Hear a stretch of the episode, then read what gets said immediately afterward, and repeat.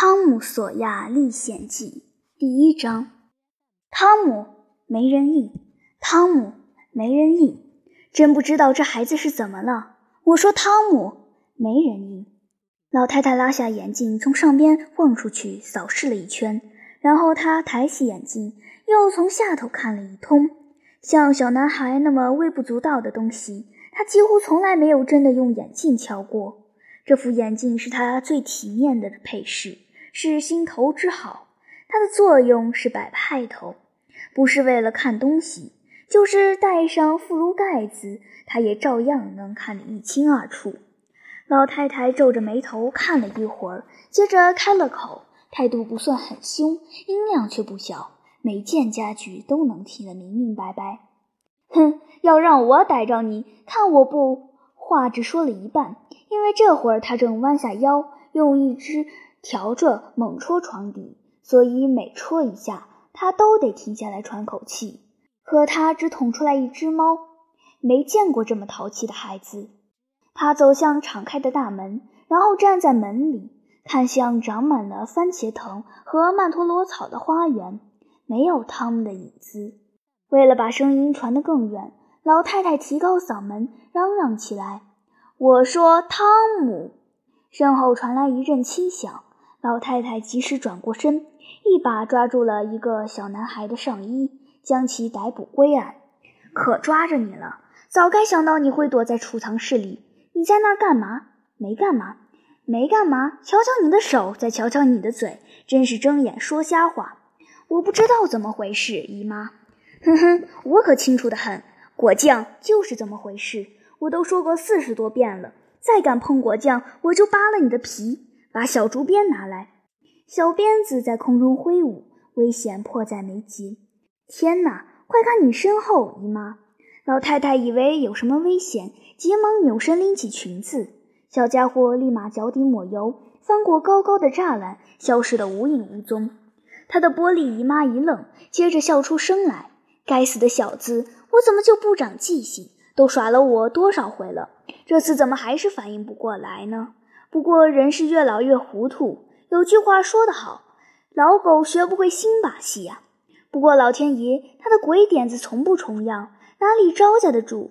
他好像知道要怎么折腾我，我才会发脾气，也知道他要怎么转移我的注意力，或者把我逗笑。这次又让他跑了，我还是没打着他。对这孩子，我没尽到责任。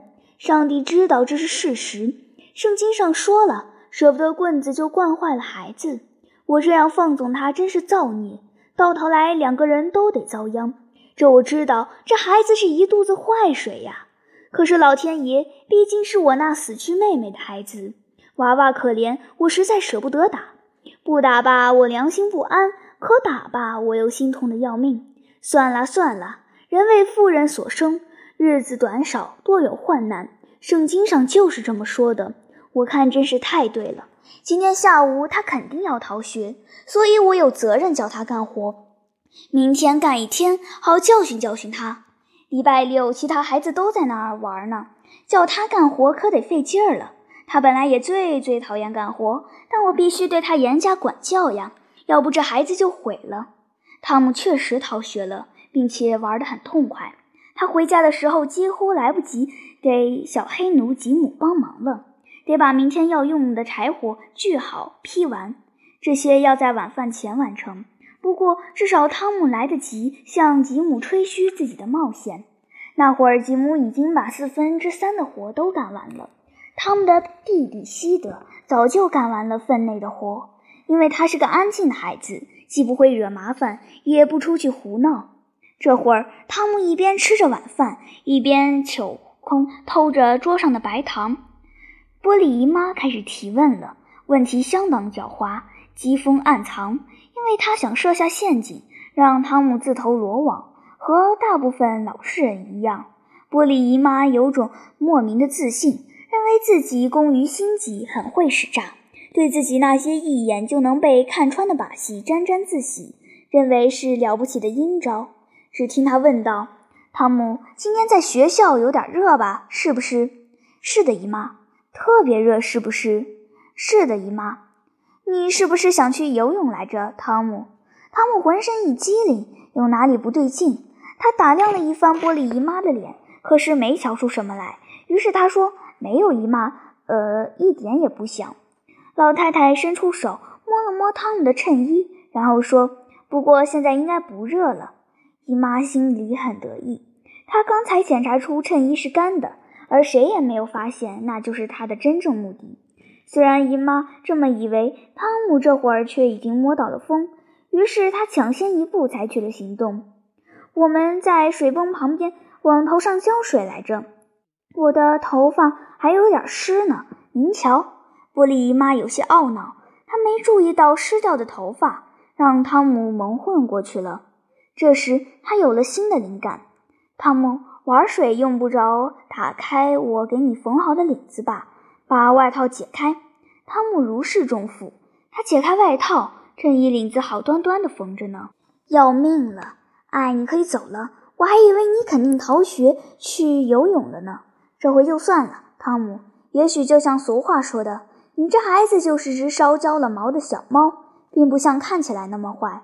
不过也就是这回，玻璃姨妈一方面为自己敏锐的嗅觉竟然落空而稍感遗憾，一方面又为汤姆这次居然循规蹈矩而倍觉高兴。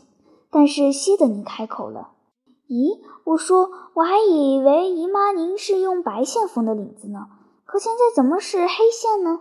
说的没错，我确实是用白线缝的。汤姆，汤姆可不会坐以待毙，他往门外跑，边喊：“西德小子，你就等着挨揍吧！”到了安全的地方，汤姆坐下来检查别在外套领子里的两根针，上头都带着线，一根穿白线，一根穿黑线。他说。要不是西德乱说话，姨妈绝不会发现。我靠，有时候缝白线，有时候缝黑线，真希望他能只用一种颜色缝。我可不想老为这事儿费心。不过西德是一定会挨揍的，我会让他知道我的厉害。汤姆不是村里的模范生，不过他倒是认识那名模范生，并且特别烦他。两分钟以后，没准更短。汤姆的烦恼已经烟消云散。并不是因为汤姆的烦恼跟大人相比不够沉重、不够痛苦，只是因为这会儿有了一件足够好玩的新鲜事，把烦心事都比了下去，压根顾不上了。大人也是这样，一旦有了新的奋斗目标，过去的倒霉事肯定不值一提。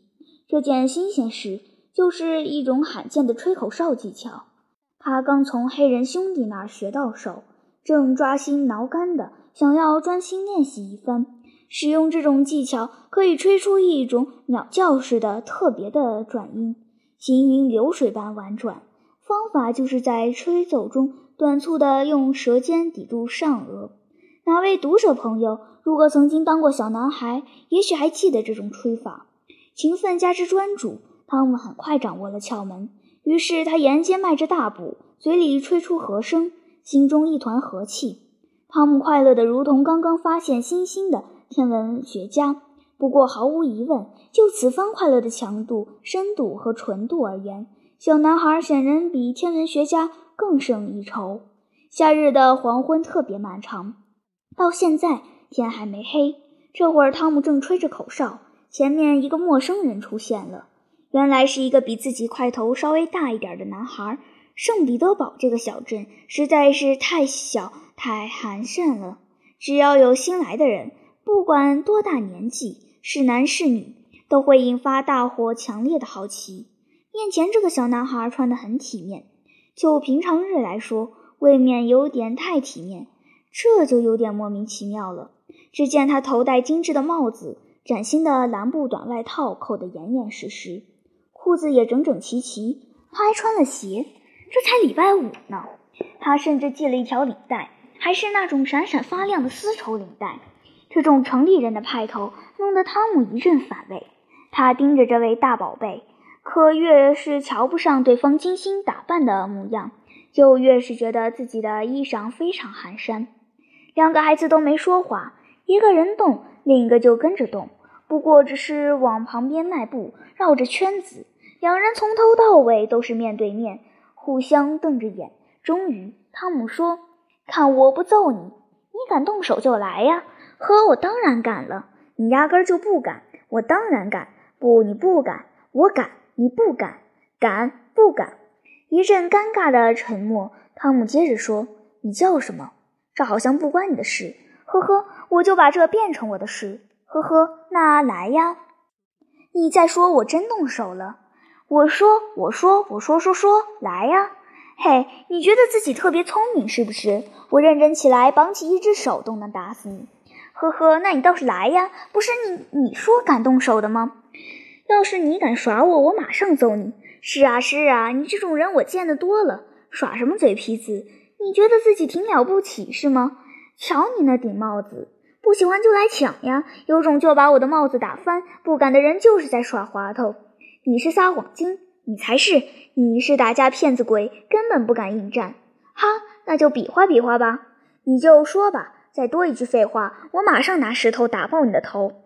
哼哼，你当然会这么干，我确实要这么干。那怎么还不动手？说这么多有什么用啊？为什么不动手？因为你害怕，我才不怕。你怕，我不怕。你怕。又是一阵沉默，两人继续互瞪绕圈。现在他们肩膀已经碰到一起了。汤姆说：“快给我滚！该滚的是你，我可不走，我也不走。”于是他俩站着，伸出一条腿撑住身子，然后尽全身力气互相推搡，辅以仇恨的互瞪。谁也没能占上风。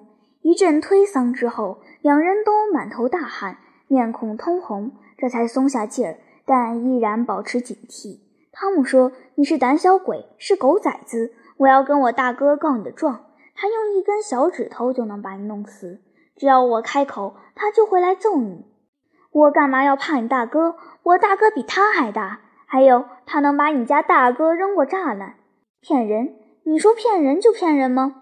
汤姆用大脚趾在土上画了一道线，说道：“你敢踩过这条线，我就把你打到站不起来。不敢的人是偷羊贼。”新来的男孩马上踏了过去，还说：“不是说要打我吗？现在快点动手啊！你可别逼我，最好小心点。”呵，我说了你会动手，怎么还没见你动？我对天发誓，给我两分钱，马上开走。新来的男孩从兜里掏出两块铜板，轻蔑地往前一递。汤姆一巴掌把钱打到地上，转眼之间，两个男孩已经在土里滚作一团，活像两只野猫。不到一分钟的时间里，他们已经完成了扯衣服、抓头发、打鼻子、挠脸等一系列动作。两人都非常光荣地弄得浑身是土。很快，胜负已分，战斗的硝烟中出现了汤姆的身影。只见他跨坐在新来的男孩身上，正用拳头打他。服不服？汤姆说。那孩子只是拼命挣扎，他在哭，主要是出于愤怒。服不服？殴打仍在继续。最后，新来的男孩呜咽出一句“服”，于是汤姆让他站了起来。现在学乖了吗？下次最好看清楚你惹的是谁。新来的孩子拍着身上的土落荒而逃，他哭哭啼啼的，时不时回头看两眼，然后摇头晃脑的威胁汤姆：“别让我下次看到你。”汤姆回之一冷笑，趾高气昂地转身离去。岂知他刚背过去，新来的男孩就捡起一块石头，猛地一扔，正打在汤姆的背上，接着像只羚羊似的掉头就跑。汤姆紧追不舍，一直跟到这名无耻之徒的家，就这样知道了他的住址。于是汤姆在门口蹲守了一阵子，看敌人敢不敢再出来。可对方只是在窗户里。做了几个鬼脸，就迅速撤退。最后，敌人的妈妈出现，骂汤姆是坏孩子、野孩子，命令他快滚蛋。汤姆滚了，但他说自己不会善罢甘休。回到家时，天色已晚。汤姆小心翼翼地爬进窗子，却立马中了埋伏。原来姨妈一直在等着他。看到汤姆的衣服那一团糟的模样，姨妈下定决心，这周六必得让汤姆干点重体力活了。